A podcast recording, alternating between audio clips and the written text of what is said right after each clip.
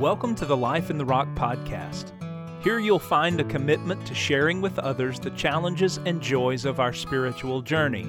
The goal is to offer relevant and thought provoking material on today's issues. My name is Keith Harris.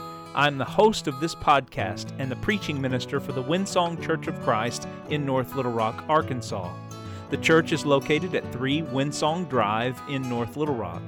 If you're searching for joy and peace in life, I want to encourage you to visit Windsong, where you'll discover the joy and peace that are only found in Christ.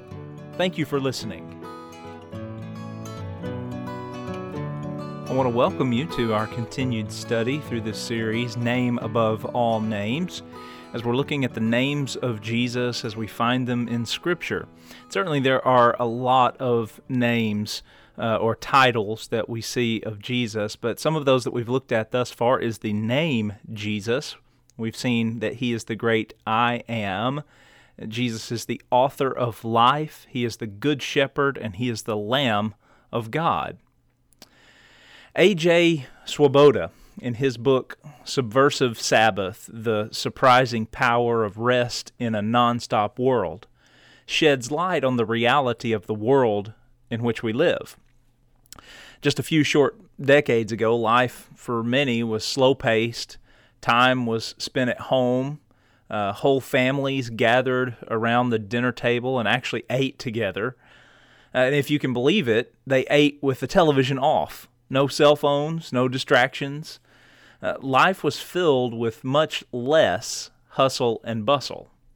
Concerning the reality of our world today, Swoboda noted our 24 7 culture conveniently provides every good and service we want, when we want, how we want. Our time saving devices, technological conveniences, and cheap mobility have seemingly made life much easier and interconnected. As a result, we have more information at our fingertips than anyone in history. Yet, with all this progress, we are ominously dissatisfied in bowing at these sacred altars of hyperactivity, progress, and technological compulsivity, our souls increasingly pant for meaning and value and truth as they wither away, exhausted, frazzled, displeased, ever on edge. The result is a hollow culture that, in Paul's words, is ever learning but never able to come to a knowledge of the truth. 2 Timothy 3, verse 7 increasingly so, Swoboda says. You know, with so many conveniences, so much technology, many tend to carry on working nonstop as though they and their careers were the Energizer Bunny. There appears to be very little time for rest, relaxation, and refocusing. A favorite fast food chain of many is Chick fil A. This restaurant chain, which first appeared on the scene in 1946, specializes in chicken meals and is famous for the statement, We didn't invent the chicken, just the chicken sandwich. The founder of Chick fil A, Truett Cathy, was a devoutly religious man. Cathy passed away in September of 2014 at the age of 93. One interesting fact about this wildly successful restaurant chain is they're not open on Sundays.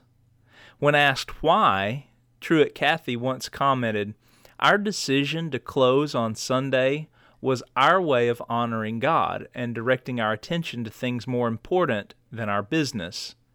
If it took seven days to make a living with a restaurant, then we needed to be in some other line of work. Through the years, I have never wavered from that position. Now, from a business perspective, many in our world do not agree with his decision. But you cannot help respecting Truett Cathy for his integrity and commitment to living out his belief, even in his workplace. Many today fail to realize the importance of a fully committed life. We see this in all aspects of life. And sadly, we see a lack of full commitment on the part of many who claim to be followers of Christ. Granted, no one is perfect, but there ought to be a marked difference between the approach to life on the part of a non believer and a believer. Unfortunately, this difference is often missing. More specifically, uh, one's faith in God and Christ ought to be a part of who they are, affecting every other aspect of their life. This, too, often goes unnoticed. Truett Cathy said, I see no conflict whatsoever between Christianity and good business practices. People say you can't mix business with religion. I say there's no other way. The reality is, every aspect of the life of one who claims to be a child of God must be fully engulfed by God. There can be no separation. Understanding that there can be no separation, no compartmentalization within the various aspects of the believer's life helps us understand the reality of yet another title ascribed to Jesus by himself. I am the true vine. John chapter 15 verse 1. The true vine. With this title, Jesus helps his followers see the importance of staying connected to him. When Jesus uses this title of himself, he's not introducing some new concept. As a matter of fact, the metaphor of the vine can be clearly seen in the Old Testament. Israel is understood to be God's vine. The prophet Isaiah brings this idea to light through the inspiration of the Spirit. Let me sing for my beloved my love song concerning his vineyard. My beloved had a vineyard on a fertile hill. He dug it and cleared it of stones and planted it with choice vines. He built a watchtower in the midst of it and hewed out a wine vat in it. And he looked for it to yield grapes, but it yielded wild grapes. And now, O inhabitants of Jerusalem and men of Judah, judge between me and my vineyard. What more was there to do for my vineyard that I have not done in it? When I looked for it to yield grapes, why did it yield wild grapes? And now I will tell you what I will do to my vineyard. I will remove its hedge, and it shall be devoured. I will break down its wall, and it shall be trampled down. I will make it a waste. It shall not be pruned or hoed, and briers and thorns shall grow up. I will also command the clouds that they rain no rain upon it. For the vineyard of the Lord of hosts is the house of Israel, and the men of Judah are his pleasant planting. And he looked for justice, but behold, bloodshed, for righteousness, but behold, an outcry. Isaiah chapter 5, verses 1 through 7. This portion of Isaiah's prophecy uses imagery that would have been familiar to the people in Isaiah's day vineyards were well cared for in the Mediterranean world. They were protected from vandalism and other possible destructions, such as from wild animals. These vineyards were symbols of great blessing and prosperity among the people of the land. Those vineyards whose yield was tremendous were considered to be gifts from God as He blessed His people. Hosea pointed out the words of God concerning Israel Therefore, behold, I will allure her and bring her into the wilderness and speak tenderly to her, and there I will give her her vineyards. Hosea 2, verses 14 and 15. Hosea's prophecy is clear God is the one giving the vineyards. They are a blessing from God to his people. When Isaiah used this imagery, he did so in order to point to the relationship between God and God's people, Israel. Isaiah is teaching the people of God a vital lesson. Failing to remain faithful to God will result in disaster. The prophet will address this imagery of the vineyard again in Isaiah 27, verses 2 through 6. Jesus used the imagery of a vineyard elsewhere in his teaching more than what we have already seen in John's Gospel. Matthew shares two parables of Jesus in which a vineyard is the setting. The parable of the laborers in the vineyard, Matthew chapter 20 verses 1 through 16, illustrates God's prerogative to bless those who labor in his vineyard equally, without regard for the duration of their time spent laboring. The parable of the tenants, Matthew chapter 21, verses 33 through 42, lends itself to a closer understanding of Isaiah 5. It's not difficult to note the symbolism of God as the vineyard owner and Jesus as the owner's son. There was a master of a house who planted a vineyard and put a fence around it and dug a wine press in it and built a tower and leased it to tenants and went into another country. When the season for fruit drew near, he sent his servants to the tenants to get his fruit. And the tenants took his servants and beat one, killed another, and stoned another. Again, he sent other servants, more than the first, and they did the same to them. Finally, he sent his son to them, saying, They will respect my son. But when the tenants saw the son, they said to themselves, This is the heir. Come, let us kill him and have his inheritance. And they took him and threw him out of the vineyard and killed him. When therefore the owner of the vineyard comes, what will he do to those tenants? Matthew chapter 21, verses 33 through 40. In this parable, uh, there's an obvious lack of concern for the owner's servants, the owner's son, and the owner himself. When this teaching of Jesus is related to God and Christ, it becomes clear this is an indictment against uh, the chief priests and the Jewish leaders or elders of the people, specifically those who questioned his authority in Matthew 21, verse 23. Jesus shared this parable of the tenants some time prior to his farewell address to his disciples. Most biblical scholars identify the farewell address of Jesus to his disciples as his teaching found in John 13, verse 31 through chapter 16, verse 33. In the middle of this portion of Jesus' teaching, we find the title of True Vine. Why would Jesus identify himself as the true vine at this moment? What is the significance of Jesus being the true vine? What does it mean that God is the vine dresser? In order to answer these questions, we need to hear again the words of Jesus in their full context. I am the true vine, and my Father is the vine dresser. Every branch in me that does not bear fruit, he takes away. And every branch that does bear fruit, he prunes, that it may bear more fruit. Already you are clean because of the word that I have spoken to you. Abide in me, and I in you. As the branch cannot bear fruit by itself unless it abides in the vine, neither can you unless you abide in me. I am the vine, you are the branches.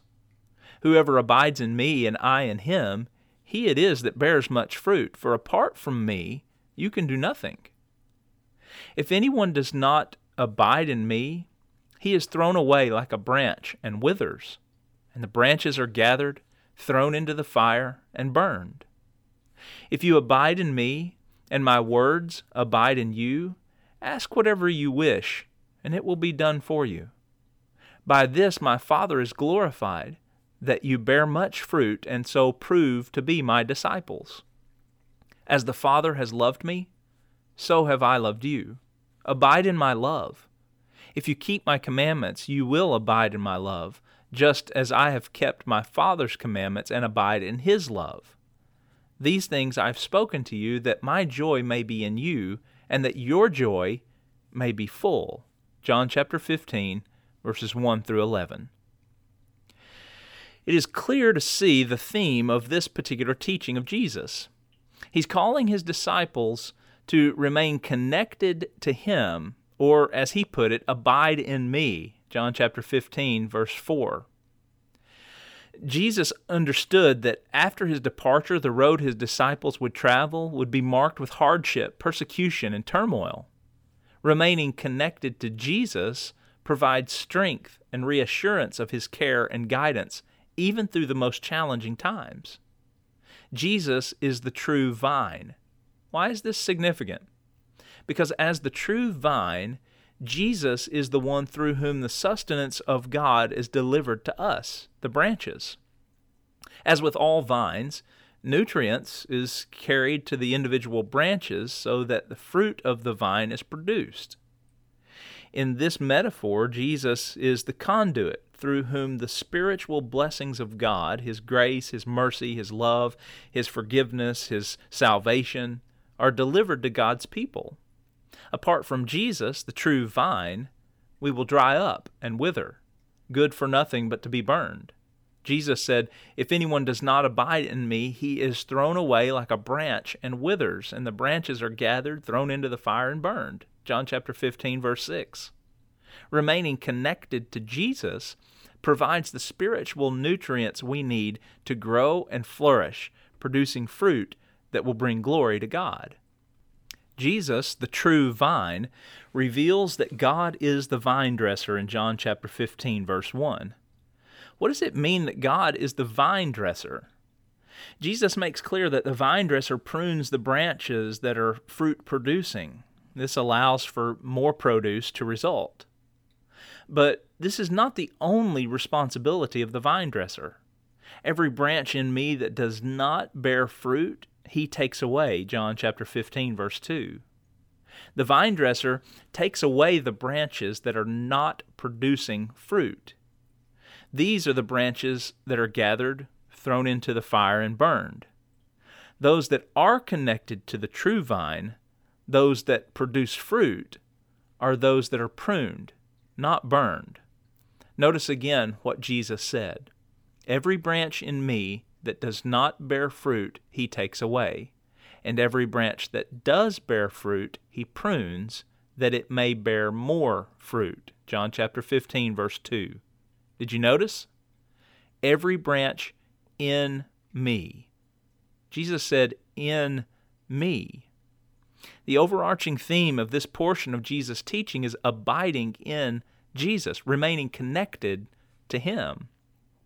In the same way, branches of a vine only thrive when connected to the vine, so we can only thrive spiritually when abiding in Jesus, the true vine. Ultimately, God will destroy those that do not abide in Christ, and those that do abide in Christ receive the nutrients they need to grow and produce fruit. God, the vine dresser, then prunes those branches so further growth can occur. Remaining connected to Jesus provides assurance that God's careful spiritual pruning will allow for further spiritual growth. As Jesus addressed his disciples, he clearly illustrated the benefits of abiding in Him. Without question, abiding in Jesus and bearing fruit are that which bring glory to God. Jesus noted, By this my Father is glorified, that you bear much fruit, and so prove to be my disciples. John chapter 15, verse 8. Bearing fruit can only occur when the branch is connected to the vine. Disciples of Jesus must bear fruit as proof of their discipleship. It's faith in action. Through our active faith, God is glorified. It's up to every individual to make sure they abide in Jesus, the true vine. I hope you've been encouraged by these words today. To find more on this topic or other spiritual matters, please visit lifeintherock.org. You can also visit Facebook and search Life in the Rock. I invite you to like, follow, and share this page with your family and friends. My prayer is that God will bless you today and that you will seek Him with all your heart. Thank you for listening.